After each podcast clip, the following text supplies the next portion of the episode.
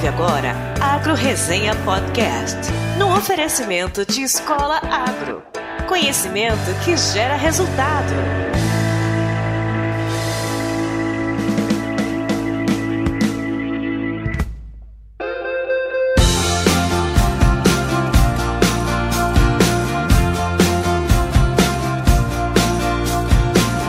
Olá, pessoal! Aqui quem fala é o Paulo Ozaki. Seja bem-vindo ou bem-vinda a mais um episódio do Agro Resenha. Como você sabe, a porteira desse podcast não tem tramela para quem busca se informar sobre assuntos ligados ao agronegócio.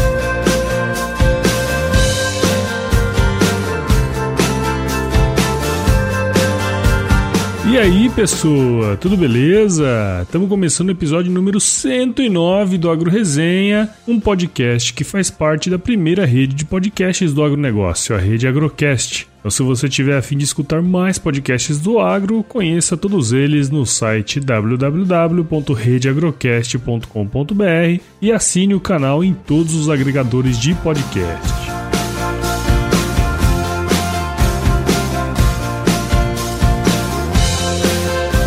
Muito bem, para quem segue o Agro Resenha no Instagram, viu que na quinta-feira passada eu mediei o segundo Digorest Agro Talks, que são meetups direcionados para o agronegócio e que são organizados pela Digorest Startups, o ecossistema de inovação e empreendedorismo aqui de Cuiabá, o qual eu sou um dos membros. Antes que você se pergunte o que é um meetup, eu te explico, vai. Meetups são encontros informais, normalmente com algumas palestras, e organizados para incentivar as pessoas ali a aumentar suas redes de relacionamento, o famoso networking. Além disso, a ideia é fomentar a inovação e o empreendedorismo, trazendo casos interessantes para que a galera possa se inspirar e, quem sabe, um dia criar sua própria startup. Nesse sentido, a criação de comunidades como a de Goreste é super importante, uma vez que através delas podem surgir grandes ideias e isso, de certa forma, tem o poder de mudar a realidade local. Se na sua cidade não tem uma comunidade, você já pensou em criar uma? Oh, é bem legal, viu? Ah, e se você estivesse perguntando aí o que significa Digoreste, saiba que é um termo que faz parte do dialeto cuiabano e que quer dizer ótimo, exímio. Boa esse nome, né? E se você não pôde participar presencialmente ou através da transmissão ao vivo via Instagram, eu vou colocar na íntegra as apresentações do Jonathan Arno Ludwig, que é cofundador da startup Delivery Farm, e do Leonardo Maggi Ribeiro, que é head de inovação da Amage. Cara, não perca esse episódio por nada porque ele tá de goreste. Só que antes eu preciso agradecer aos meus queridos padrinhos e madrinhas do podcast. Palmas para eles! Para apoiar o podcast é muito fácil, basta acessar o www.agroresenha.com.br e encontrar o plano que mais combina contigo. Lembrando que eles começam com valores a partir de R$ reais por mês, é bem baratinho. Também quero agradecer aos membros do nosso site em nome da mais nova seguidora, Renata Possamay. Valeu, Renata! Agora todo o conteúdo do podcast chegará também por e-mail. Então, se você curte o Agro Resenha, não deixe de indicar o podcast para aquele seu amigo ou amiga que vive na estrada. O crescimento do podcast depende muito disso. Como o episódio dessa semana é um pouquinho longo, eu vou dar uma encurtada nos recados da semana aqui. No entanto, eu quero te lembrar que na semana passada foi lançado o primeiro episódio de cinco que serão distribuídos aí ao longo da safra da soja, com o apoio da Intacta RR2 Pro, a primeira biotecnologia desenvolvida especialmente para o mercado brasileiro. Não perca os episódios porque eles estão sendo feitos com muito carinho, além de ter muita informação relevante. Bom, agora vamos para o Digorest Agro Talks. Firma o golpe aí que já já eu tô de volta.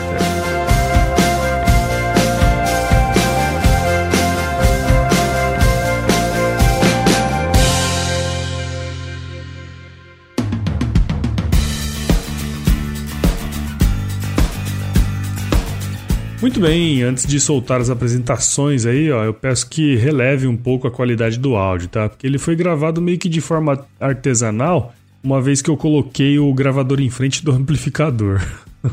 e para piorar um pouquinho, esqueci de ligar o gravador nos primeiros 10 minutos. Então você vai perceber que ficou um pouco ruim, mas fica tranquilo que vai melhorar, tá bom? Vamos começar com a palestra do Jonathan Arno Ludwig, gaúcho de 25 anos, que é cofundador da Delivery Farm, uma startup que conecta compradores a fornecedores do agronegócio. Olha, é muito legal a palestra dele. O tema dela foi Vendedor de produto vai acabar. Pessoal, meu nome é Jonathan Arnolitke, eu sou natural, sou alemão, né? Como o sobrenome já diz.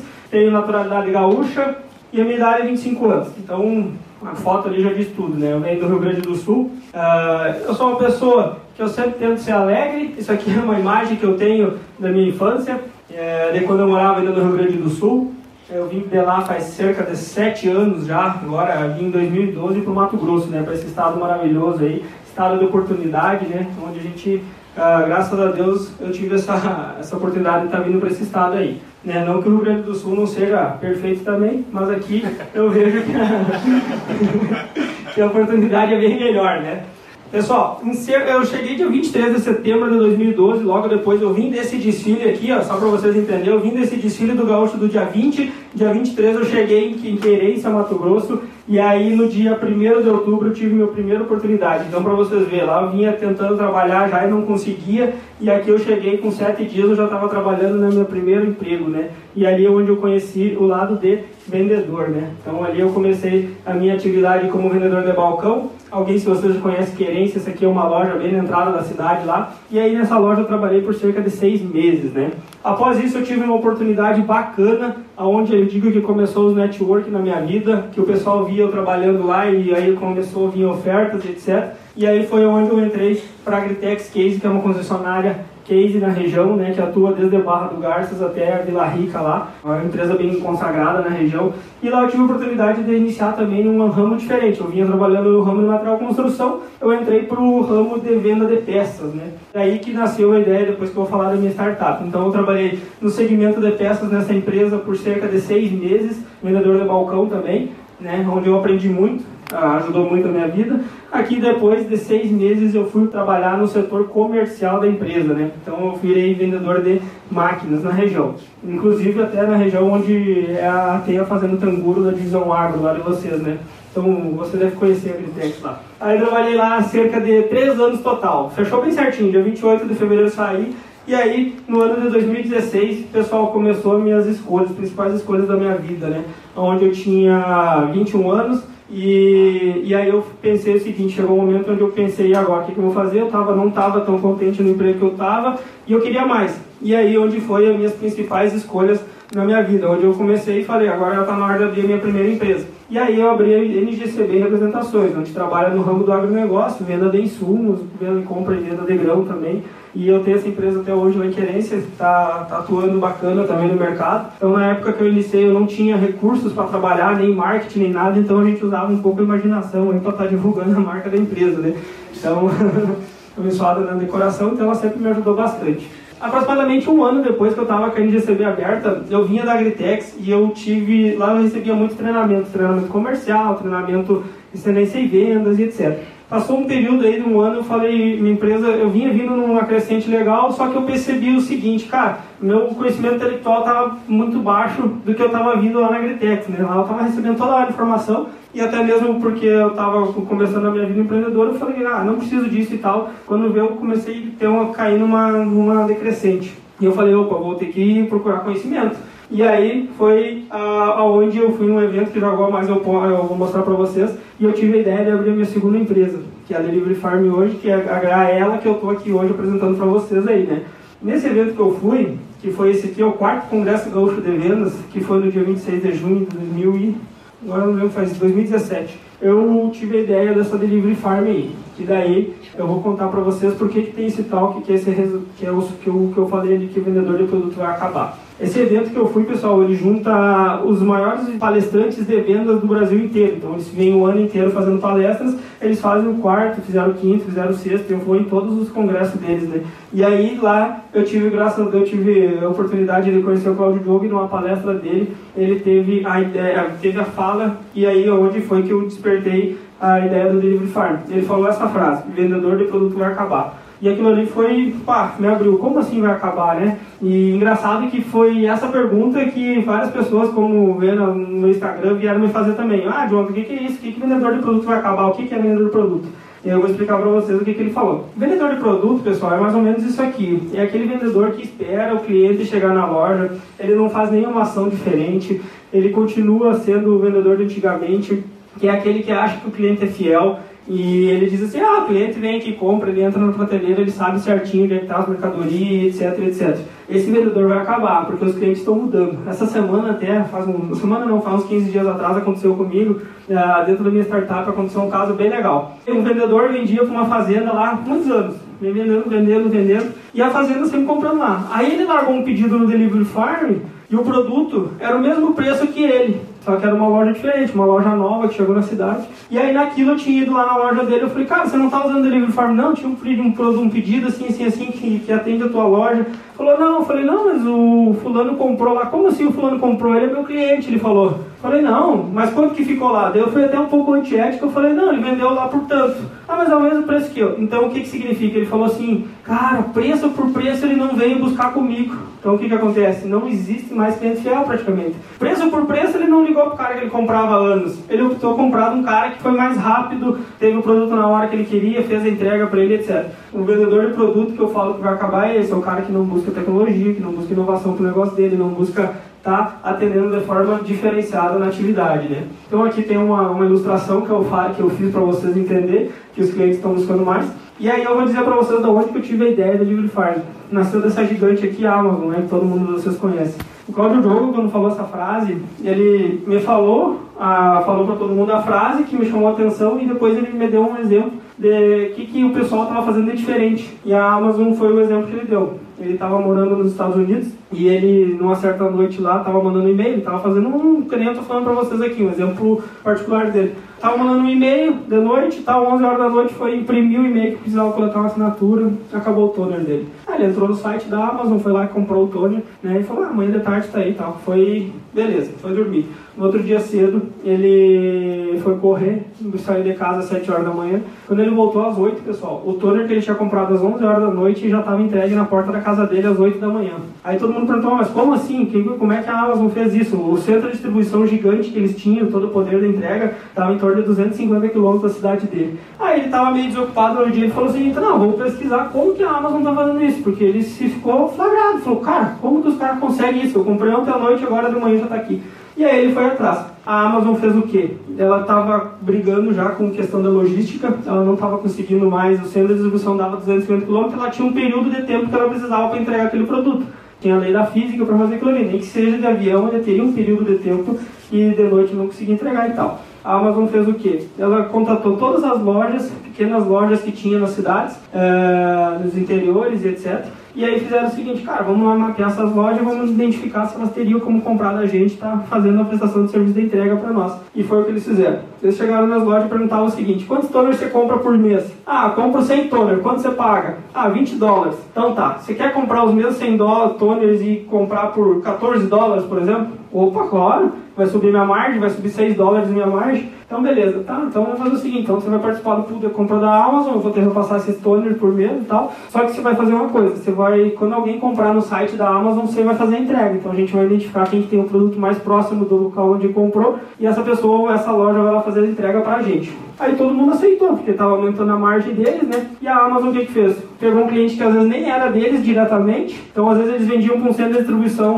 é, segundo lá por, vamos supor, por 12 dólares, eles acabaram aumentando a margem, vendendo para o cliente final e resolveram o problema na entrega. Aí falaram o seguinte, não, você pode fazer isso, tal, tal, tal, só que você vai entregar. E aí o pessoal, todo mundo aceitou. Então eles tiveram dois pontos, aceleraram o processo da entrega, pegaram um cliente que não tinha, talvez, e tiveram um banco de dados. Então, na verdade, é três coisas. Eles tiveram todo o banco de dados de estoque das lojas, né? Essa informação é valiosíssima para uma Amazon. Imagina ela chegar na. Chegar na, na ó, aqui nessa cidade hoje a gente tem um milhão de tonos disponível. Então, eles têm esse banco de dados porque eles começaram todo mundo a usar o sistema da Amazon. E aí eu pensei, opa, vamos usar esse sistema da Amazon. Vamos fazer um coisa, alguma coisa semelhante. Porque eu sempre tive comigo, pessoal, um pensamento seguinte: o inteligente uh, copia, o criativo cria. Mas como a gente está aí no mundo aí, onde você mesmo, né, Léo, estava agora no, no exterior aí, buscando inovação, buscando ideias e tal, não custa nada a gente às vezes trazer alguma coisa e implantar aqui. E foi o que eu fiz. Eu pensei, cara, eu tô no agro, tô aqui numa região onde tudo é longe, o Mato Grosso é diferente de qualquer região, ou o grande centro-oeste aqui é diferente de uma região do sul. Aqui é tudo muito longe, tem logística e etc, etc. E às vezes nem tem os produtos disponíveis. Eu falei, eu vou fazer uma plataforma onde eu conecto compradores a fornecedores. E aí foi onde a gente desenvolveu o Delivery Farm. O que, que é nossos compradores? A gente fez com foco no produtor rural e conectado a todos os fornecedores que ele precisa, desde material de construção, peça agrícola, peça automotiva, lubrificante. Hoje a gente está com mais de 11 segmentos aí, a gente vai ter muito mais porque a gente vai por serviços, a gente vai por tudo que a fazenda precisa, ela vai encontrar dentro do Delivery Farm. Vai, a gente vai conectar ele a tudo que a fazenda necessita no dia a dia dela. E aí, esses dois caras são caras que eu me incentivo, que, que, eu me, que eu me inspiro bastante, né? Que esse aqui é o cara que eu só fui no Congresso Gaúcho de Vendas por causa desse cara aqui, o Thiago Concert. Se tem algum que é vendedor aí, que tem alguma empresa, é, faça o favor e entra no, no, no, YouTube dele e veja as informações que ele tem lá, porque ele foi um dos caras que mais me ensinou de vendas e estruturação e etc. E o Érico Rocha também é um cara que eu venho admirando aí faz pouco tempo, mas é um cara legal, né? Então eu gosto de passar para os outros algumas coisas. Quem tiver interesse, procure e entender como é que é o trabalho deles. É bem bacana. E aí tem dois livros aí, eu acho que cada empreendedor teria que ler, e que é Pai Rico, Pai Pobre, que vai ensinar bastante coisa. E depois uh, eu tô lendo, já li várias vezes, mas eu tô escutando agora audiolivro, que é A Arte da Guerra também, que ensina muita coisa sobre empreendedorismo, quem consegue identificar isso, né? Daí eu faço uma pergunta para vocês. Tem muito vendedor aqui? Tem muito comerciante aqui ou não? Tem ou não? Ah, tem um certo número aí. E aí eu faço uma pergunta para vocês. E vocês aí, são vendedor de produto ou não? Vocês estão fazendo alguma coisa diferente na loja de vocês, no, no venda de vocês? Se vocês não estão fazendo nada diferente, pessoal, por favor, repense e tenta copiar alguma coisa de alguém ou então fazer alguma atividade, porque querendo ou não, esse termo que eu uso, ele é meio ofensivo, mas infelizmente é o que está acontecendo no mercado aí dia a dia, né? Cada dia que a gente passa, a gente está tendo alguma notícia. Agora há pouco até mesmo a Bayer lançou aí um marketplace, né? Não sei se vocês já estão sabendo, mas eu vi as notícias aí. Então, até esse mercado de insumos aí tá cada vez mais rápido esse processo. E hoje de tarde, né, Ângelo, nós lá almoçando, veio uma informação de venda de combustível uh, via aplicativo, onde vem uma caminhonete e traz o combustível onde você tá. Vocês estão sabendo dessa? Uma startup que inventou um negócio diferente. Você tá lá, o carro tá sem gasolina, você chama no aplicativo, o cara vem até você, abastece seu carro e dali você vai embora e etc. Paga no cartão. Então o mercado tá cada vez mais acelerado. Os caras estão achando oportunidade até onde a gente acha que às vezes não tem é, oportunidade. Os caras, por algum motivo, eles investiram nisso e tá funcionando. E aí, pessoal, é o termo que eu uso bastante. Ser igual aos outros é fácil seja diferente. Qualquer coisa você faça diferente. Se todo mundo acorda às 7, acorda às 6. Essa uma hora que você fez aí, né, que seja para fazer alguma caminhada, qualquer alguma outra coisa, vai ter trazer um resultado com certeza, né? Eu tenho uma apresentação do delivery aqui, tá, pessoal? Delivery Farm. Esse nome era para ser Farm Delivery, lembrando fazenda e delivery, que tudo que a gente usa o termo delivery traz a, a imagem de ser rápido, ágil e etc, né? E também porque desde o início da minha ideia, eu sempre pensei em alguma coisa que fazia todo o processo, desde a compra e até a entrega na fazenda. Então, agora esse mês de novembro a gente vai estar tá lançando, que daí vai ser o que vai rezar esse nome delivery. Então, a gente vai ter desde a compra dentro da plataforma, ah, eu vou comprar uma peça em tal loja, aí dentro da plataforma já ele te conecta com todos os entregadores, tá? Então, só para depois eu vou falar também para vocês. Delivery Farm é fundada há cerca de dois anos. No início do desenvolvimento, estamos atuando no mercado de tecnologia para oferecer ao agronegócio uma grande solução. Somos uma plataforma onde conectamos compradores, fornecedores e entregadores, que nem eu falei para vocês. O grande problema do delivery da, do mercado hoje seja pequeno, grande ou médio produtor, essa função de compra ela sempre está interligada com uma função muito valiosa dentro da propriedade. Se é um pequeno produtor, quem tem que fazer essa compra é o proprietário, ou é o filho do proprietário, ou se não é o gerente, né? E essas pessoas são as pessoas mais caras da propriedade. Então a gente ataca sempre nesse aí, porque e se for um grande grupo igual a divisão agro,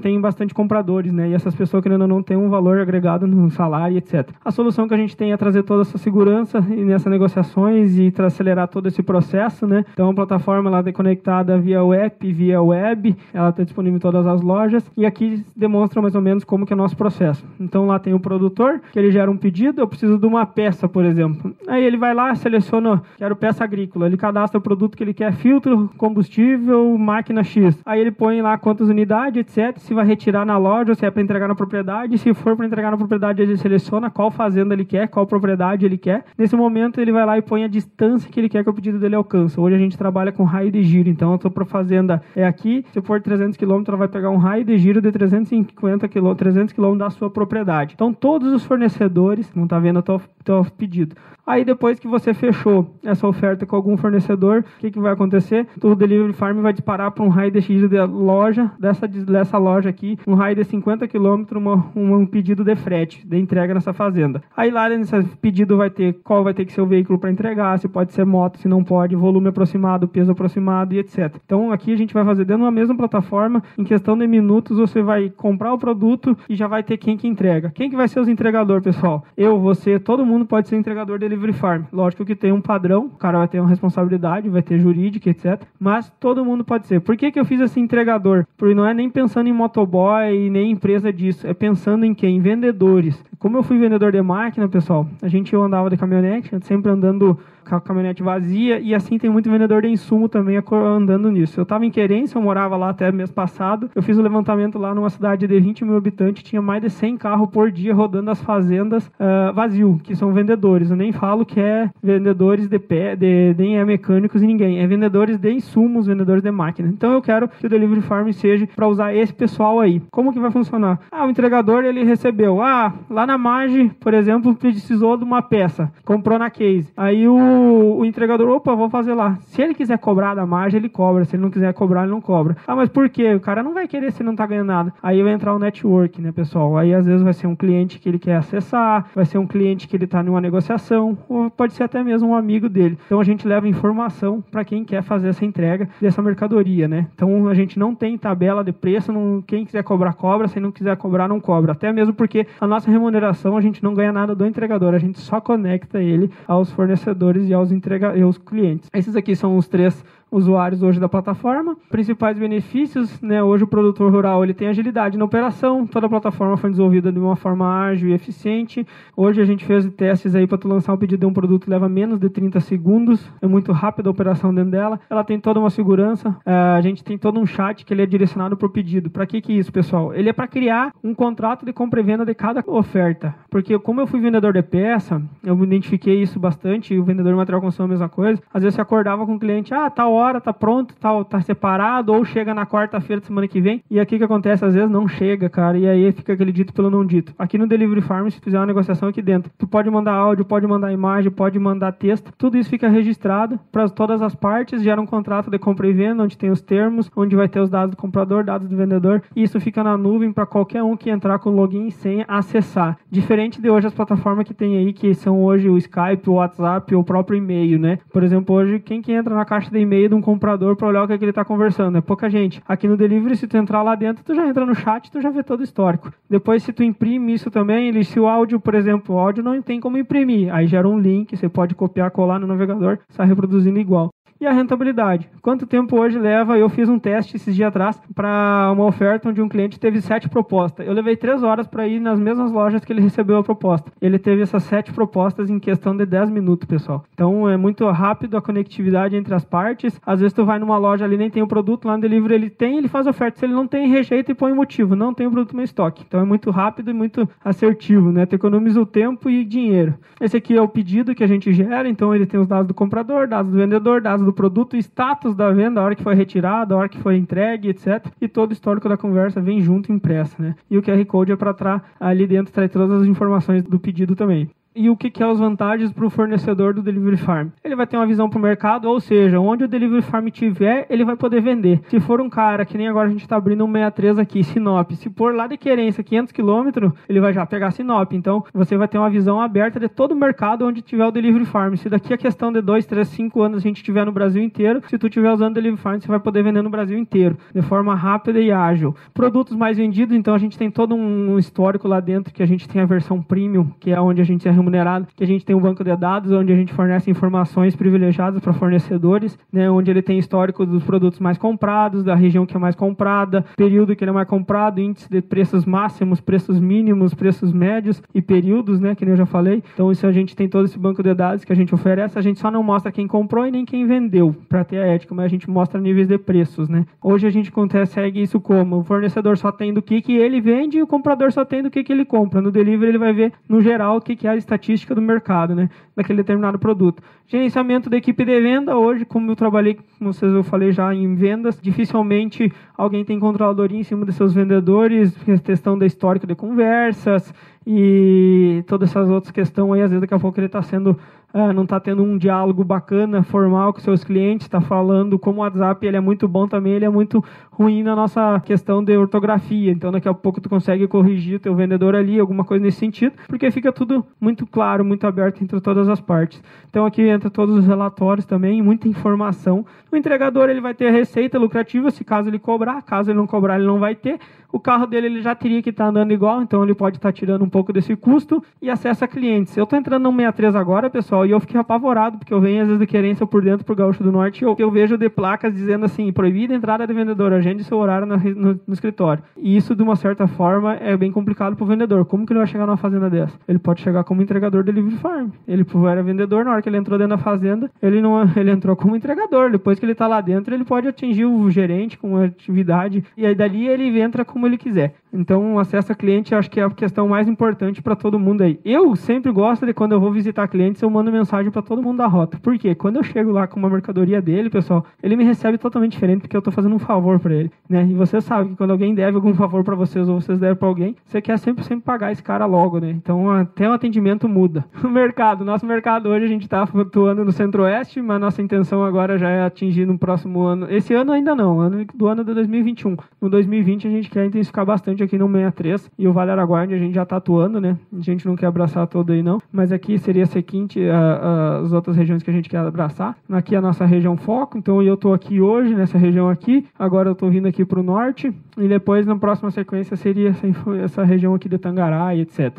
Usuários de hoje, a gente está com praticamente 300 usuários, 280 usuários, 176 compradores, 104 fornecedores. E aqui é o mapa, mostrando os azuis são compradores e os vermelhos são fornecedores, né? Então eu tenho todo esse banco de dados, a tela inicial do Delivery Farm é mapa. Por que, que a gente pôs mapa? O mapa é todo atalho, pessoal. Se ficar piscando uma tela azul na tela do fornecedor, significa o quê? Lá na fazenda Tanguro tá tendo um pedido. Ele clica em cima do mapa, ele já abre o pedido na hora e ele já faz a resposta lá dentro. Tudo com atalho. E pensando na tela do produtor também, por que, que a gente pôs um mapa. Porque o produtor rural adora mapa, pessoal. É, o patrimônio dele é terra, então a gente deixou o mapa para trazer bastante interação dele dentro da plataforma e a mesma coisa, os atalhos também começam no mapa, tá? Então até agora nesse ano a gente hoje a gente usa o mapa do Google, mas ano que vem agora a gente vai estar tá usando em mapa atualizado com 15 dias. Então o nosso usuário vai ter mais esse benefício, vai poder estar tá usando imagem atualizada de satélite.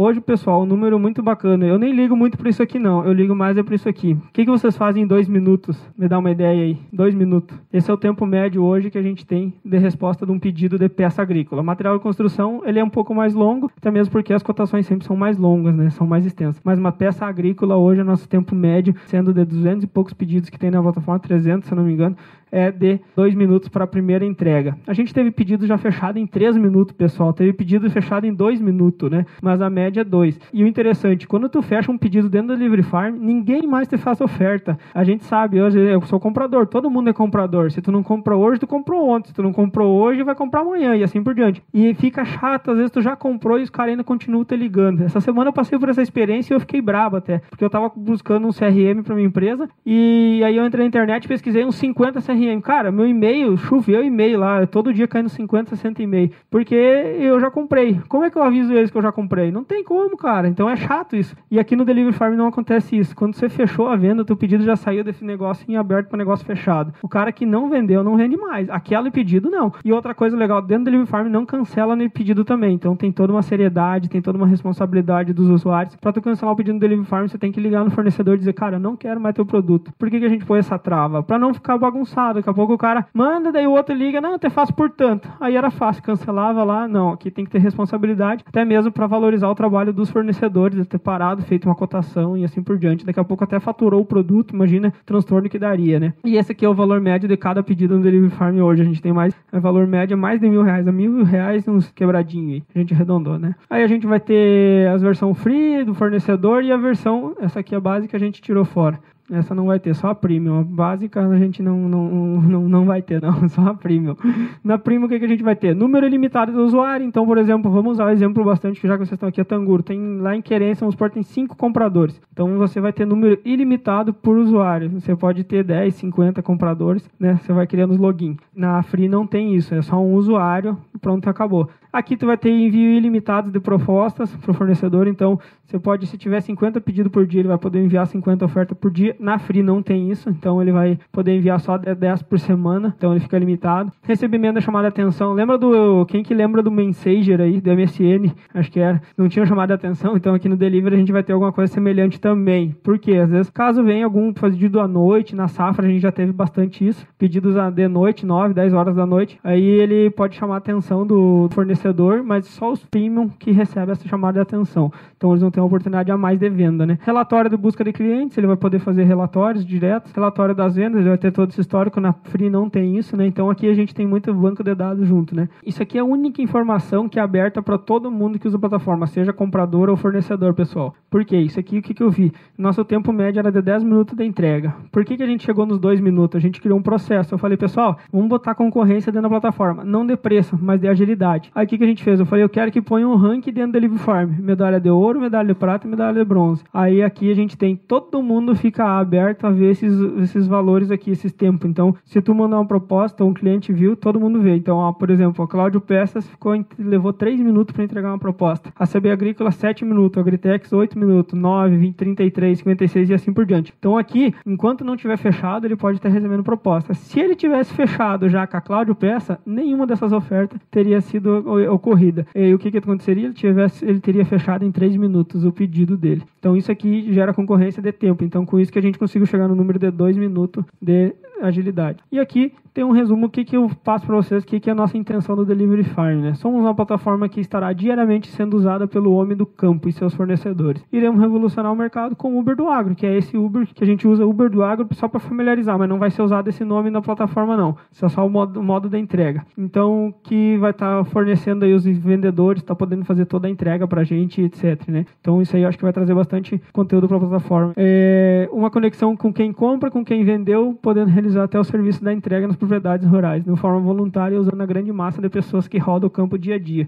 que são os vendedores. Acreditamos que seremos a plataforma do produtor mais irá usar diariamente. Aí aqui tem uma informação de um produtor aí que acho que tem alguém que conhece o Gabriel, tá aí, né, Gabriel? Você conhece o produtor? Ele é um produtor lá de Querência, o Samuel Vanoff. E eu sei que foi uma frase que ele falou para mim lá no início, quando eu apresentei o projeto do Farm para ele. E isso aqui ficou para mim guardado. Ele falou: o DF será o meu WhatsApp. Porque o que, que ele usa o WhatsApp hoje? Para comprar, cara. Hoje o WhatsApp é a maior ferramenta, ferramenta dele para fazer compra. Ele falou: se funcionar do jeito que você tá me falando, o Delivery Farm vai ser o meu WhatsApp. Então, para isso, para nós, isso é muito valioso ouvir uma coisa dessa, porque o WhatsApp é a plataforma que a gente mais usa hoje, né? Então, aqui ele me deu autorização desse case dele aí. Então, seria isso aí, pessoal. Muito obrigadão aí pela atenção de todos vocês. Vou passar a palavra aqui agora pro Paulo.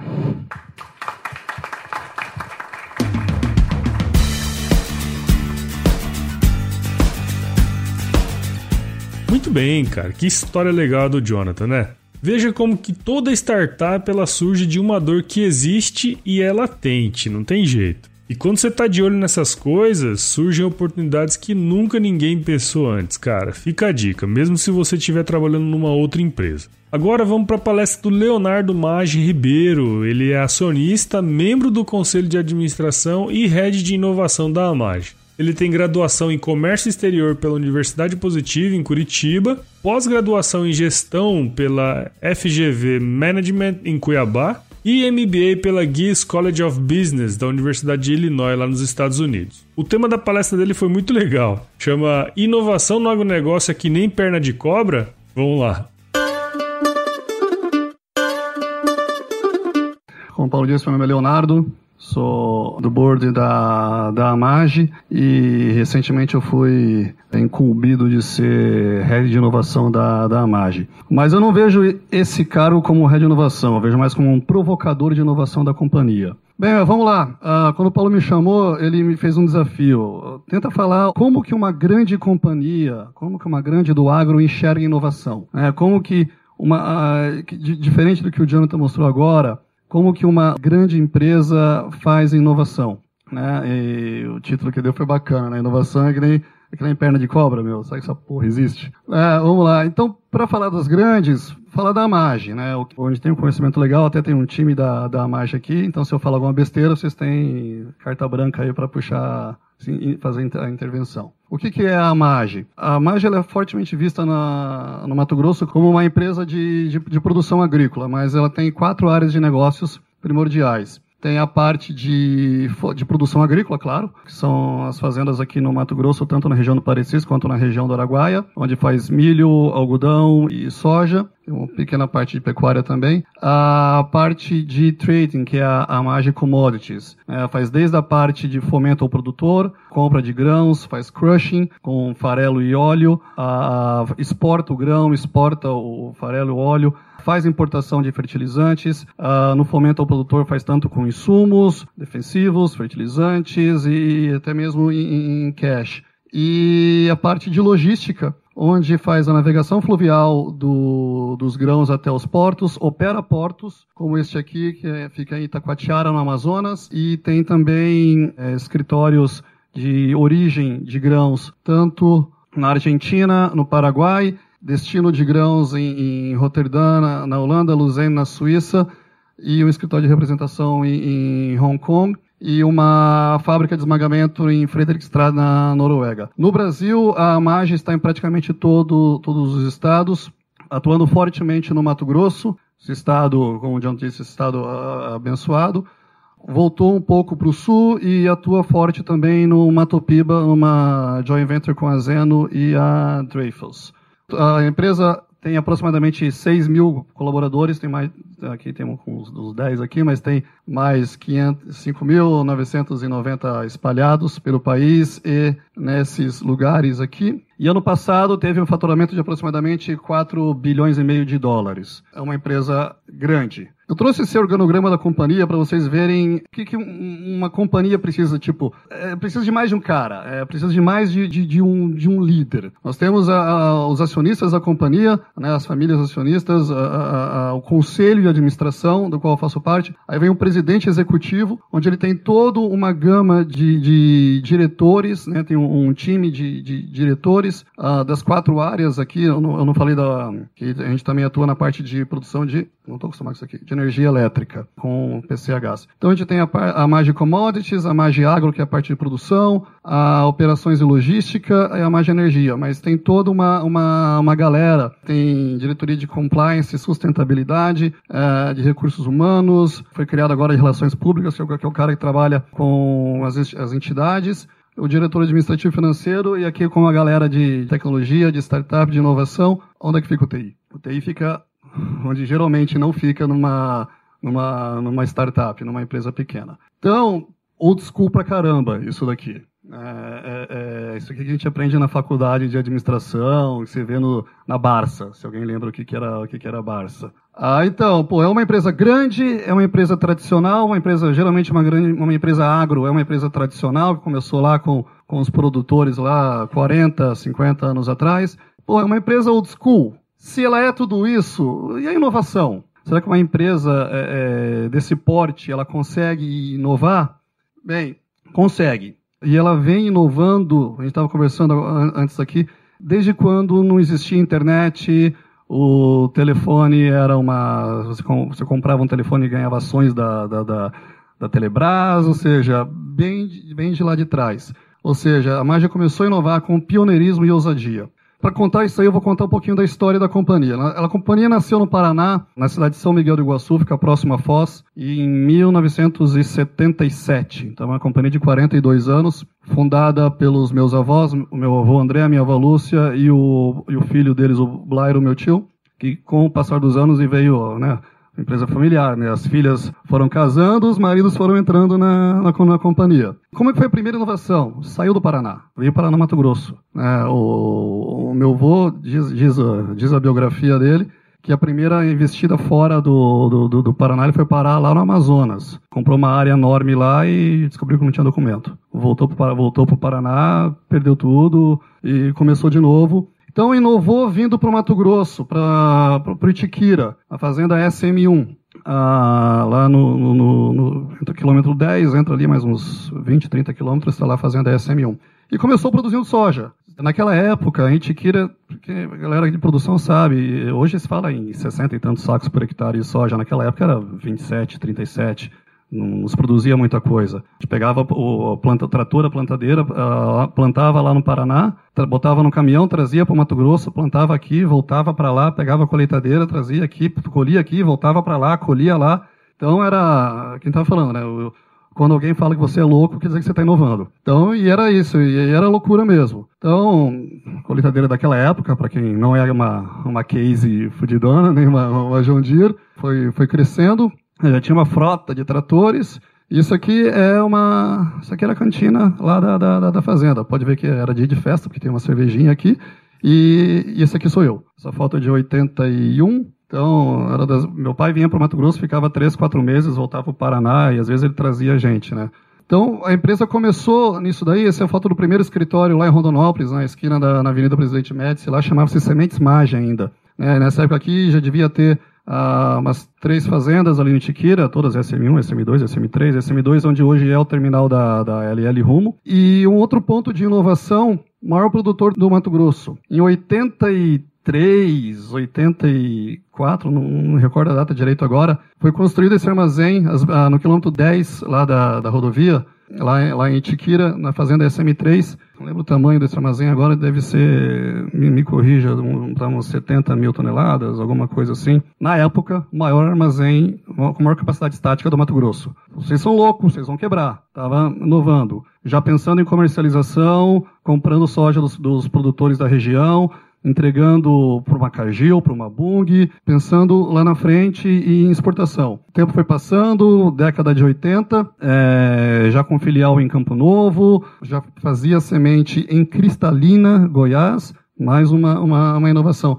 E já querendo fazer exportação também, né? Só que naquela época a logística não era como hoje, então não tinha nem espaço nos terminais portuários. Eram tudo comandados por, pela EBCD. E lá por 80 e pouquinho, mais, uma, mais um ponto de inovação. Porra, vamos pro vamos mais para o norte ainda. Hoje, hoje município de Sapezal. Isso aqui era o município de Sapezal na época. Essa foto aqui de, de 88. A gente já começou a produzir lá. Vocês são loucos, vocês vão quebrar. E nova fronteira agrícola. Ponto de inovação. Aqui eu vou fazer uma cidade. Palavras do meu finado avô. Isso aqui é começo da obra do armazém em Sapezal. Você pode ver que já tem as ruas, os quarteirões delimitados. O porquê que ele queria fazer uma cidade lá? Para levar o desenvolvimento assim à toa? Não. Ele enxergava a região como, pô, vocês conhecem lá, um puta chapadão espetacular.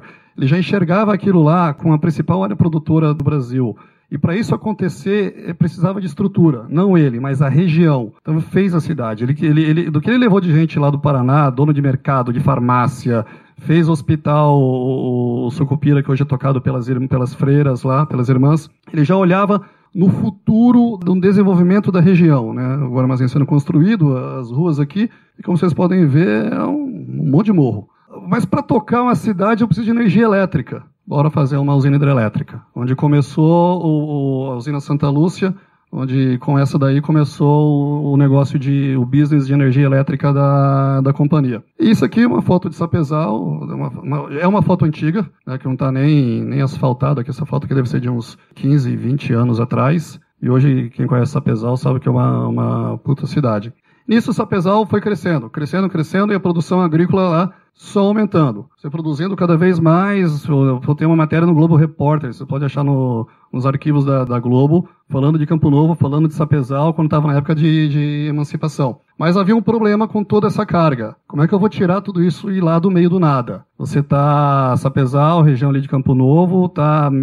Cara, vou botar aí, vamos, vamos arredondar, dois mil e tantos quilômetros dos portos de, de, de, Santos e Paranaguá. Como é que você vai levar essa mercadoria toda para lá? E você queria desenvolver a região. O que, que a MAGE fez? Inverteu o mapa. Em vez de descer para o sul, foi para o norte. Caminhão até Porto Velho, dá em torno de mil quilômetros, alguma coisa assim, é, uns 900 quilômetros, até Porto Velho. Em Porto Velho tem esse transbordo, carregam barcaças padrão Mississippi de 2 mil toneladas, e no começo foi com, com um empurrador, empurradores, era um empurrador pequenininho, começou, uh, o Sapezal, o Torres eram pequenos, hoje o empurrador uh, uh, Jaime Ribeiro e o Sabino Pissolo são empurradores de 6 mil HPs, se não me engano, de potência. Carrega isso no, no, no, no Rio Madeira e desce, esse é um comboio, isso aqui é o, o Sabino Pissolo, se não me engano, o André Maggi, não sei, um comboio de 1, 2, 1, 2, 3, 4, 5 20, tem, tem 20 barcaças, tem 40 mil toneladas descendo o rio aí. É praticamente um,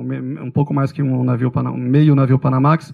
São dois dias e meio descendo o rio, já fiz essa viagem, é um espetáculo, onde você chega no porto da Amage, a empresa, a empresa chama Hermasa, mais, mais uma vez um, uma, uma inovação. No começo a Hermasa nasceu sociedade com o governo do Amazonas, né, que foi um puta incentivador desse projeto. Começou com só um armazém e o, o porto flutuante, onde a barcaça entrar aqui, joga para o navio e, e vai embora. Com o tempo, mais um armazém, outro, tem a fábrica de esmagamento de soja aqui atrás, onde faz o farelo, então tem um armazém exclusivo para farelo, óleo, carrega farelo, carrega óleo, carrega grão, manda para a Europa, manda para a Ásia. Inovação. Em vez de você descer com a mercadoria, você sobe, manda no rio, você conseguia ter uma economia de frete, você conseguia pagar mais pelo, pela mercadoria, então você tinha uma, uma, uma presença de mercado, uma competitividade na, na originação de grãos bem, bem bacana na região e um porto. Você tinha, você, a Maggi conseguiu criar um espaço onde ela começou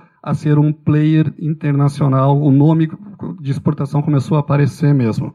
Com esse mercado de sapezal já crescendo, desenvolvendo, e a soja transgênica vindo, Sapezal se solidificou como uma região produtora de soja GMO-free, soja não transgênica. Depois foi visto que pela, pela, por necessidades biológicas da terra lá, onde dava muito nematóide, e o, e o soja convencional, como a gente chama, benéfico para a região, produziu muito bem lá, a Marja conseguiu uma, um posicionamento de mercado, porque ela tem a, a segregação desde a semente da lavoura até toda a logística, até chegar em Fredrikstad, na Noruega, onde existe a fábrica, onde é feito o esmagamento dessa soja não transgênica para abastecer o mercado de farelo não transgênico na Escandinávia.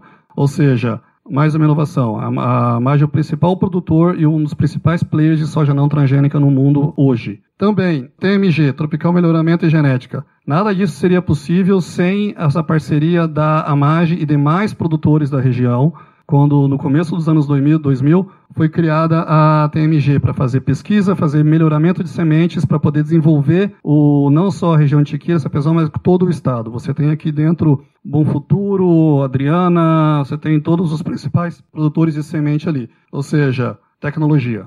Aqui é tecnologia pura. Essa foto do escritório lá em lá perto de Londrina, lá em Cambé. Ah, um case bacana agora, Magi Agro. É, bem, tudo que eu falei até agora foi como que a Magi viu, como que a Magi trabalhou inovação, vamos falar, nesses uh, de 77 até uns, vamos falar, 10 anos atrás, assim. Agora é a parte que o Ricardo vai puxar minha orelha se eu falar alguma besteira. Como é que a Magi Agro vê inovação? o braço agrícola da, da companhia. Cultura, informação e gerenciamento. Essa é a visão de inovação da Magi Agro, hoje um, um, dos cinco maiores produtores de, de, soja, milho e algodão do país. Seu timeline desse case de inovação da companhia começou aí há praticamente um pouco mais de 10, 10, 10 anos atrás e está indo até hoje, ou seja, ele não terminou, ele está em, em, em processo contínuo. Ele começou com a, a, implantação de uma cultura na companhia. O gerenciamento agrícola. Isso aqui é uma frase do Pedro Valente, ele fala: é fundamental a implantação de um sistema de gestão econômica e operacional agrícola. Culturamento do time, onde o time começou a fazer levantamento de dados para ter orçamento, para poder ter controle do que você fez com o que você planejou. PDCA. Planning, Doing, Controlling, Action. Você planeja, você faz, você controla, você tem a, a, a ação. Ou seja, a gente saiu de um, uma coisa onde o Leonardo é o cara da, da operação para a operação. Ou seja, gestão de processos. não gestão de pessoas. A gente começou a fazer a cartilha, o manual, como é que se faz, como é que tem que fazer, qual que é o processo de, de gerenciamento da máquina, gerenciamento do campo, o, o, verdadeiro step by step, e isso foi colocado nas pontas, foi colocado no cara do chão, o, cara, o operador de máquina, o catador de raiz, como a gente fala assim, o cara lá do, do first level mesmo. E, então todo mundo começou a saber o que, que tem que ser feito da forma que tem que, que tem que ser feito. Um caso bacana, antigamente, o, o ordem de serviço, o controle, papel. A galera tá no campo, chove, molha, fica úmido, perde, letra elegível, gera confusão. O que, que a Mage fez? Tablet, GPS, começou a trazer a informação, começou a colocar tecnologia nisso aí. Um fato legal, por exemplo, a galera que entra na, no talhão para poder fazer reconhecimento de praga, né, os pragueiros. Quando era no passado, o cara olhava assim, você não sabia se o cara entrou no meio da, da, da lavoura, lá do algodão, para ver se foi feito, se foi lá analisar, ver certinho. Uma vez, que uma vez que a gente colocou o, o tablet, o GPS na mão do cara, e, e no final do dia a gente tinha essa informação, que deixou de ser uma informação que vinha dois, três dias depois, que tinha que ir para o escritório e voltar, começou a ficar online, começou a ficar do tablet ia para o escritório da fazenda, à noite já estava lá no escritório, na tela do Ricardo, lá aqui em Cuiabá, a gente começou a ver onde que o cara foi dentro do talhão, onde que ele parou para fazer a análise, onde que ele tirou a foto, ou seja, a gente conseguiu ter não um controle, mas uma assertividade da informação, uma, uma, uma confiança nessa informação. Também teve um processo onde nós mudamos o, o perfil da frota da, da, companhia, onde nós saímos de maquinário pequeno, máquinas pequenas, para máquinas grandes. Ou seja, saímos de dois tratores pequenos para um trator grande, colheitadeira, aumentou o tamanho dos, das barras dos pulverizadores.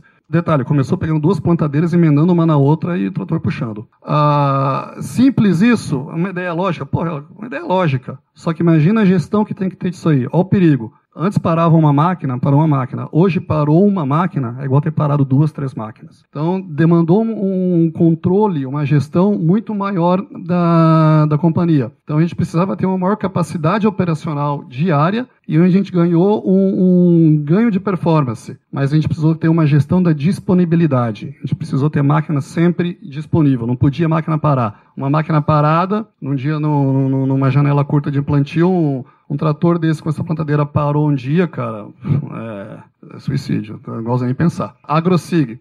Eu estava comentando antes aqui, a gente tem uma parceria muito grande com a nuvem, que vocês conhecem. Isso aqui foi feito por eles. São, era uma dor que a gente tinha dentro da companhia. Eu preciso solucionar um problema, eu preciso ter os dados da, da no, no detalhe da companhia. Fazer um parênteses aqui, a gente estava comentando antes, Pô, a Magi faz piloto, recebe startup, pô, faz piloto. Só a gente está falando com o Ricardo, só esse ano teve seis pilotos rodando nas fazendas da companhia. O que, que a gente faz?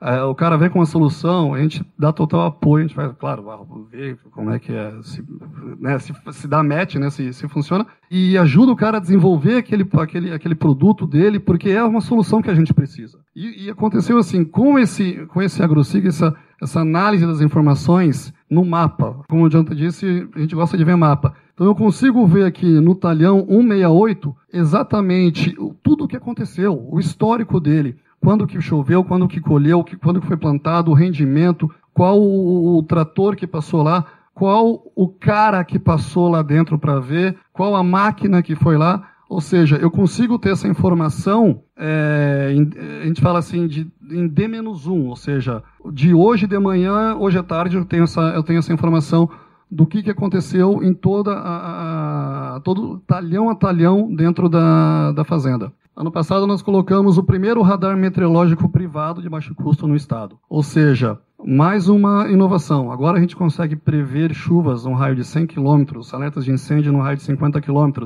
E o que você me contou hoje, cara, a gente vai ver também a revoada das borboletas, a gente vai identificar onde está tendo revoada das borboletas, que significa para saber o que, para saber a, mudança de, de, de, de clima, o que está o que está acontecendo. Esse radar está instalado na fazenda Tocunaré, lá em Sapezal, isso vai no, no, nos dar, assim, vai conseguir ter ações preventivas. O pulverizador está trabalhando em tal talhão da fazenda. Com radar a gente vai ver, não, pô, tá vindo, tá vindo chuva, não adianta. Para aqui, desloca para outro local, porque aqui vai começar a chover. Aqui que adianta você gastar milhares de dólares numa aplicação, e daqui a pouco vem a chuva, lava tudo embora. Então, essa é mais uma inovação que a, a Magi Agro fez. E o último que está acontecendo, não digo o último, que está sempre acontecendo, mas o mais bacana é, agora é o Telemeclima. O que, que é o Telemeclima? Aí ter o visual mesmo. A gente fez um teste, a gente colocou um tracker de carro de, de, frota de veículo numa, num pulverizador e deixou por, em seis, seis equipes, seis pulverizadores, deixou por 40 dias esse negócio rodando e não falamos para ninguém. Deixou rodar. 40 dias depois, a gente, tinha, a gente teve um mapa certinho de onde que esse pulverizador passou. E para nossa surpresa, a gente começou a ter, pegar desvios dele, ou seja, custo combustível desnecessário, sobreposição de passagem de linha, falha na passagem de linha, ou seja, a gente começou a ter informações do que realmente estava tendo no nosso gerenciamento de insumos. Ah, quais que são os desafios desse telemeclima? Fazer os hardwares, os sensores, os equipamentos são pequenos equipamentos na boca dos pulverizadores, equipamentos em. Imagina a Magiagro, tem máquina velha e máquina nova. Máquina velha de 3, 4 anos, máquina nova agora. A gente tem que fazer toda essa turma se conversar. A integração de softwares, as soluções que existem hoje no mercado. São muitas soluções, a gente tem que fazer tudo isso, tudo isso conversar. As expectativas, é o, me, o melhor gerenciamento do teu time, das suas informações, com maior qualidade, tendo maior rendimento, gestão até mesmo da, das interferências climáticas. Tudo isso para a gente ter ações preventivas, a gente anteceder o que, o que pode acontecer e atuar nessa forma. Esse é o ecossistema do Telemaclima, onde é uma visão da Magiagro. Antigamente, nós tínhamos grandes empresas para tratar de grandes problemas. Hoje, nós enxergamos da seguinte forma: são pequenas, tudo bem, a SAP não é pequena, mas nós temos aí software houses, startups, pequenas empresas, empresas que estão caminhando para ser unicórnios, enfim, que atuam com problemas locais, problemas pontuais. A gente vai ter uma galera da parte de administração, operacional, agronômica clima, climalógica. Mas o que, que a gente vai, o que, que a Magi está trabalhando? De uma forma que, se a Solifitec não funcionar mais, vai rodar com o Optimus, porque a gente está montando todo a estrutura para conseguir trabalhar com uma startup do Paulo que montou uma startup de gerenciamento climatológico. Vai conseguir vir para cá. Se com a PSU não funcionou, vai funcionar com a dele. Então a gente, vai ter esse, esse ambiente onde a gente vai fazer o quê? A integração das plataformas. Onde na prática a gente vai ter levantamento fitossanitário, análise de infestação, a gente vai corre para cá na abertura da ordem de serviço, passa no estoque para poder pegar o produto, faz a aplicação, onde antes da aplicação a gente já vai ter as condições climatológicas, onde a gente vai ter análise do que, do que foi feito. Ou seja, a gente vai ter literalmente a capivara corrida de metro a metro dentro do talhão de todas as, de, da, da, da, fazenda da companhia. Outra inovação que aconteceu dentro é o Trace Cotton. Sabe muito bem, é outra, outra que foi desenvolvida junto com, com a nuvem. O que é o Trace Cotton? Rastreamento do, do momento da colheita do algodão até a entrega para o cliente. Então aqui todo o processo do algodão, desde, a, desde o planejamento, o plantio, até a, o delivery no navio, e onde a gente tem o, o trace cotton, ou seja, a hora que a colheitadeira de algodão, a cotton picker cospe o rolinho, bota o ovo lá do rolinho de algodão, a gente já, já identifica esse rolinho e quando está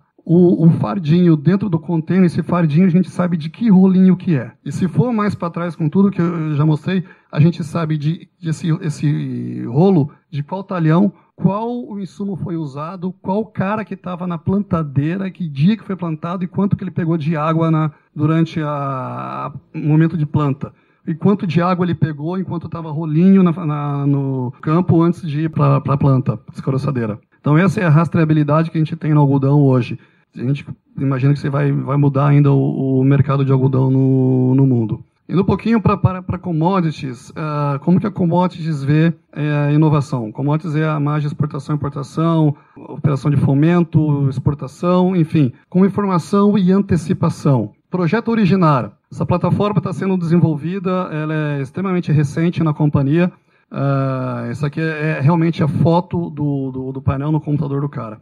O que, que a gente tem hoje? A, a MAGE ela faz levantamento de campo nas, nas fazendas dos seus clientes, dos seus parceiros, que são os, os, financiados, como nós chamamos, e também de outras fazendas da região, desde quando me conheço por gente, quando era ainda na, na, na máquina de, de, datilografar. Aí a gente começou a trazer essa informação, a gente está trazendo tudo para cá, os cadastros, cadastro de fazenda, e o levantamento de campo, e hoje também já está rolando a parte de sustentabilidade. Farm selling, informativos, inteligência, são coisas que ainda vão entrar no, no projeto, onde estava conversando com o Fraga, o Dr. Fraga vai, vamos colocar jurídico aqui dentro, é onde vai seguir, eu vejo como sistema operacional da companhia, onde a gente vai ter monitorado fazenda a fazenda, área por área, o que, que o cara plantou, quando que o cara plantou, a gente vai ter monitoramento de satélite dessa turma para saber momento de germinação, quando que está para colher. A gente vai ter uma visão completa dos nossos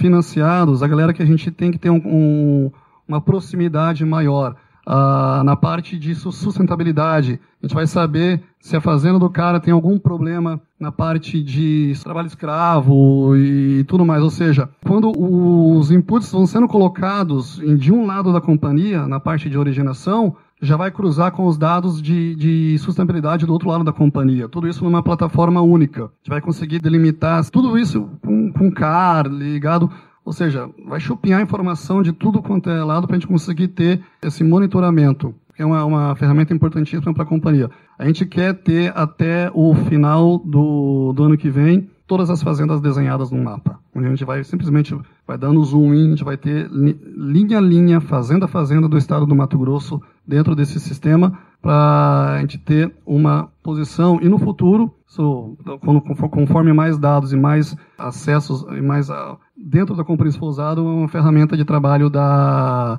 da parte de comercialização de, de insumos, por exemplo. A parte de mercado, por exemplo, onde a gente vai saber quando que, que parte de desenvolvimento comparativo anual de quando que foi plantado, quando foi colhido, quando que foi vendido, onde que a MAGE está atuando. Outra inovação da MAGE, cargueiro. Grande sorrisão agora, hein? agora sim, agora eu estou fodido se eu falar coisa errada. O que, que é o cargueiro? O Cargueiro é uma joint venture, na verdade é uma, é uma sociedade da, da Amage com a Dreyfus. Foi desenvolvida pelo pessoal da TIP, aqui de Cuiabá, nasceu aqui em Cuiabá, em português bem chulo. É o Tinder do caminhoneiro com o embarcador. Simples assim. Eu, eu tenho a carga para embarcar, eu tenho o outro lado tem um caminhão para carregar. Aqui vai ter um marketplace onde ele vai conseguir fazer a liga, essa, ligar essas duas pontas. Eu vou ter dentro disso aqui troca nota, eu vou ter tudo. Vou ter tudo aqui dentro, o cara com celular, ou seja, o cara que faz quatro viagens numa semana, vai, faz três, vai, com isso aqui ele vai ter autonomia, vai ter velocidade para fazer quatro. Não vai ficar esperando, vai ter que, vai carregar na fazenda, tem que passar no, na transportadora da Mage, da, da, da Dreyfus, vai ter que ficar lá quatro, cinco horas esperando, às vezes um dia esperando, para conseguir trocar a documentação, para pegar frete tudo automático. Conta digital, tudo na palma da mão, o cara ele vai, vai ser o, o não digo a Amazon, mas vai ser o, o queridinho do, dos caminhoneiros do, do, do Brasil. Já está rodando, já está funcionando, a Dreyfus já está usando, a Magi começou a usar agora, tem planos para a gente expandir isso aí para o país todo. E a viagem para o Silicon Valley, imagino que muitos de vocês estão curiosos com isso aí, eu acho que até foi por causa disso que o Paulo chamou para a gente vir falar, de como que uma grande vê a inovação. Depois de um ano que eu fui para lá, a primeira vez em setembro do ano passado, quando a gente conseguiu montar um time, onde a gente tem aqui desde o principal acionista da companhia, CEO, CFO, head de produção, head de commodities, head de logística e operação, presidente do conselho. Esse cara aqui tem 41 anos de empresa cabelo branco, fala que não é tintura, mas enfim. O chairman da companhia, eu e mais um, dois, três, mais quatro primos, são, ah, nós somos do, do, do board, ou seja, a antiga e a nova geração da companhia. Qual que foi o intuito dessa viagem? Levar porrada. Ver realmente o que está que que tá acontecendo. A gente conseguiu. Porrada foi feia, a gente conseguiu. Bem, vocês viram os, os, os, os vídeos, os textos que rolaram, ficou, ficou viral. Vou trazer algumas fotografias e contar um pouquinho da história de cada uma dessas fotografias. Esse cara aqui chama Saed. Ele é o fundador e dono da Plug and Play, a maior aceleradora de startups do mundo. A gente foi lá, a gente já conhecia o ecossistema deles, a gente foi conversar, a gente tem uma proximidade muito grande com eles. Eles montaram um escritório agora em São Paulo, a filial aqui no Brasil, que tem a vertical agro e, e, e fintech. Ah, não, não foi dessa vez que a gente ficou parceiro deles, mas temos uma proximidade muito grande. E esse aqui é o CEO da, da Plug and Play Brasil. Wild Earth, o Ryan, o que esse cara faz? Ele faz comida para cachorro e que a gente pode comer. Feito com, com vegetais, com, com, com plantas, tem sabor. Eu comi. Tem sabor, tem nutrientes. Esse cara, tá ligado aquele programa, o Shark Tank, a versão americana? Ele foi. O speech dele, tem, você acha no YouTube, o speech dele, ele levou o biscoitinho lá pros jurados provarem. Teve briga de oferta pra, pra empresa dele, ele conseguiu, acho que, meia milha não, cinco, acho que foi 5 cinco, cinco milha por um pedacinho da empresa, assim. O cara é um investidor anjo, é, é um papa lá, lá no, no Vale. O Arthur da Clara Foods, o que, que a Clara Foods faz? Ela faz a mesma proteína que você encontra na clara do ovo, ela faz isso on demand. Ela, ela faz isso à base de levedura, água e açúcar. Simples assim. A, ovo, a clara do ovo tem mais de 40 tipos de proteínas. Eu quero proteína A, B, C e D para colocar na minha confeitaria para poder fazer um, um bolo que dure mais tempo. Ele faz essa, essa, ele faz essa, essa proteína para você. Voltando, o que, que é soja? A proteína. O cara faz a proteína. Não podia faltar o famoso Impossible Burger. Comemos o Impossible Burger lá. Eu comi três vezes e é bom pra caralho. É mal passado, tem, tem gosto de carne, tem cheiro de carne, tem o sanguinho de carne, não é de beterraba. Os caras conseguiram quebrar as moléculas do, do não sei o que lá e fizeram a carne à base de, de vegetal um exemplo, eu tava um dos meus primos, carnívoro nato, Samuel, todo mundo comeu os dois, né? O Impossible e o normal. Aí eu falei, eu chamo ele de massa, né? Ele é grandão, massaranduba. Eu falei, massa, amanhã vamos voltar pra cá, qual que você vai comer? Cara, eu vou comer o Impossible. Né? Vou comer o Impossible. Por quê?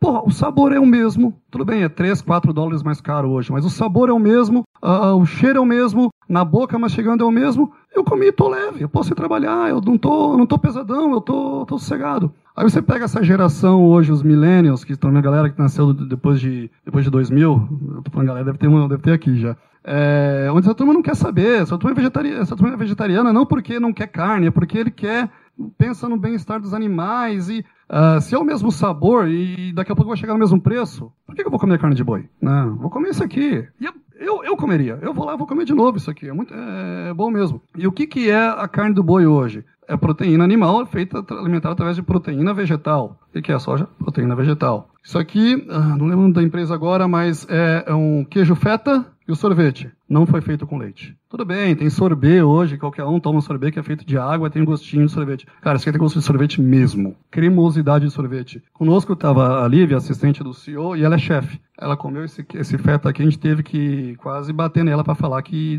que era queijo sem leite, que ela não acreditou, porque queijo feta mesmo. Ah, e os videozinhos que vazaram, que todo mundo gostou de ver, da Just. A Just ele faz esse. É, tudo bem, você vai no mercado hoje, até já compra o leite, o, a gema do ovo, né? Aquele ovo em calda. Mas isso aqui é feito com planta. Isso aqui é feito à base de feijão moon. E nós comemos a, a omelete disso aqui. É a mesma coisa. É literalmente a mesma coisa. Ah, mas não tem a mesma compo composição, proteína, não sei o que, do ovo normal. Tem tudo. Mesma, mesma quantidade de proteínas, a mesma é idêntico. Isso aqui já está rolando no mercado. Já tá. Você acha na prateleira dos supermercados dos Estados Unidos, Canadá e chefes usam isso daí. Ou seja, você já não precisa mais da galinha para poder fazer o ovo. Quem que veio primeiro, o ovo ou a galinha? O feijão mung.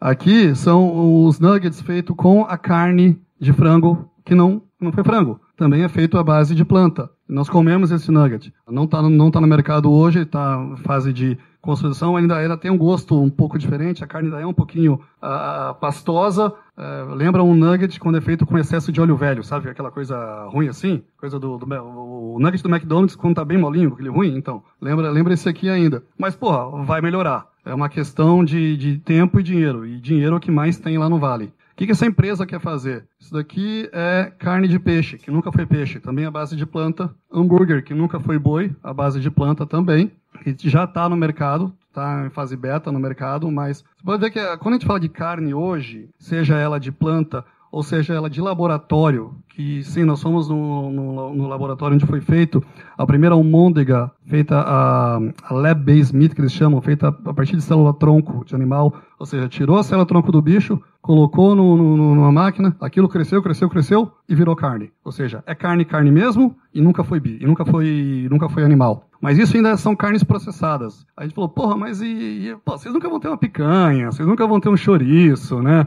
o filé mignon não vai chegar. Vai chegar. É só uma questão se é final do ano que vem ou começo de 2021, mas vai chegar. Hoje ainda são embutidos, são carne processadas, mas é, aquela ideia, uma impressora 3D fazer carne, é real. Não descartem essa visão, vocês não estão delirando, isso realmente vai, vai acontecer. Isso aqui não foi nessa viagem agora, foi numa, na viagem anterior que eu fui com, com o Rafa lá, onde nós fomos, uh, ficamos três dias dentro da Plug and Play, ouvindo pitches da, da galera que tá lá. E isso aqui, tipo, foi um mind blowing total. Isso aqui é proteína, é, se não me engano, é 90 e tantos por cento de proteína, feita à base de ar. É, é isso aí, Fraga. Tipo, what é, ar, ar. Pega uma caixa, a máquina, ar, coloca, injeta ali alguma coisa que a tiazinha lá não quis, não quis falar pra gente o que, que, que tá lá, mas a base do negócio é ar. E ela fez proteína. E olha a propaganda. Duas mil vezes menos água do que soja, dez mil vezes menos terra necessária do que soja. Claro, isso aqui ainda é uma fortuna. Tipo, isso aqui é minha mão. Olha o tamanho do, do negocinho. Ela estava segurando isso, guardando as sete chaves. É uma PHD da NASA com mestrado em física quântica do cacete A4. Cara, lá só tem gênio e só tem gente trabalhando 24 horas por dia, sete dias por semana, para fazer coisas que vocês nem imaginam. Isso vai para o mercado? Não sei se isso vai chegar no mercado, mas existe. Então, o, a carne feita na impressora 3D já não ficou tão difícil de acreditar depois disso aí. E a foto que todo mundo gosta, todo mundo é fã, Amazon Go, que realmente é aquilo que a gente viu no videozinho, você coloca o celular, entra, pega o que for, coloca no bolso, na mochila, sai e ninguém fala com você. Aqui está escrito Just Leave, essa é a única funcionária da loja, ela fica fora para te explicar o que você, como é que você faz para entrar. Porque para sair você só sai andando. Tem que, você não vê ninguém, e, e, e, realmente isso vem depois na tua, no teu aplicativo da Amazon, vem o recibo lá de tudo que você pegou já, no teu, no, já na tua conta da, da Amazon. E não é só a mágica que está fazendo, olhando essas, essas transformações. Você aqui, Tyson Food investe em startup que produz carne em laboratório. Você tem a Cargill investindo em, em empresa de célula base,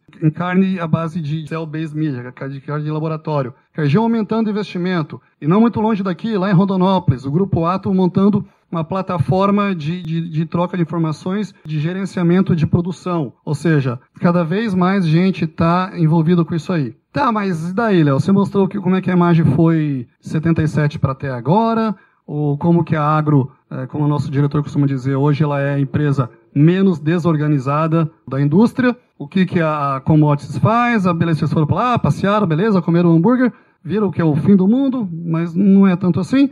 Mas aí, como é que uma grande enxerga a, a, a inovação? O agro, ele não será digital, ele é. Uma empresa agro que não for digital, ela vai morrer. Ponto. Seja o cara que, que seja um produtor de soja lá em Querência, lá em Sinop, o cara que planta milho pipoca, se ele não for digital, se ele não tiver controle de gestão, se ele não tiver tecnologia embarcada, ele vai morrer. O cara vai se perder nos custos, vai ser atropelado, uma, uma, uma trading que não olhar para isso daí, ela vai morrer. Ah, até porque trading vai acabar. É uma questão se é daqui 4 anos, 5 anos ou 8 anos. Vai acabar. As plataformas estão chegando e está todo mundo olhando, todo mundo conversando. É uma questão de sobrevivência, é uma questão de perenidade. É assim que a imagem, uma grande do, do as grandes, não só a mais, mas as grandes, enxergam a inovação como uma questão de, de, de perenidade, de, de continuar no mercado. A inovação de melhorias que é aquela que se adapta, aquela de oportunidade de mercado, essa tem que ser disruptiva. Essa tem que, ser, tem que fazer a, a principal diferença. Porque a inovação de disrupção, vocês viram, a proteína de ar. Tudo é possível. Exatamente tudo, tudo é, é, é, possível nessa inovação e é assim que, que uma grande do agro enxerga a, a inovação de disrupção. E é isso que eu tinha, meus tesouros e isso aí. Muito obrigado.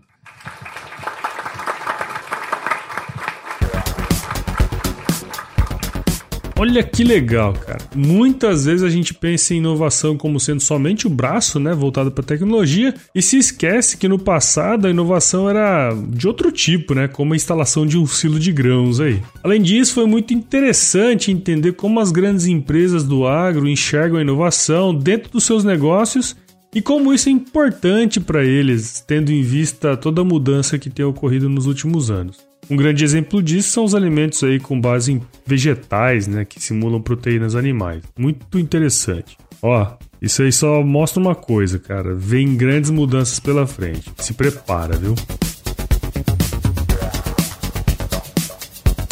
Bom, eu espero que você tenha gostado desse episódio. Ele foi um pouquinho mais longo que o normal, mas eu tenho certeza que ocupou bem o espaço da sua viagem aí com conteúdo realmente relevante e com duas pessoas que têm muito a agregar na vida da gente, né? Ah, então se você quiser entender um pouquinho mais, siga nas redes sociais tanto o Léo Magi como a, o Jonathan. E também não deixe de seguir a Digorest Startups. Né? Todos os links vão estar na descrição do episódio.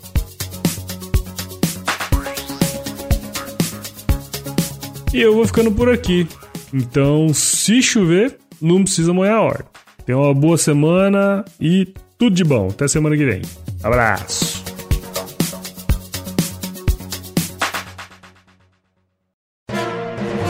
Mais um produto com a edição do Senhor A.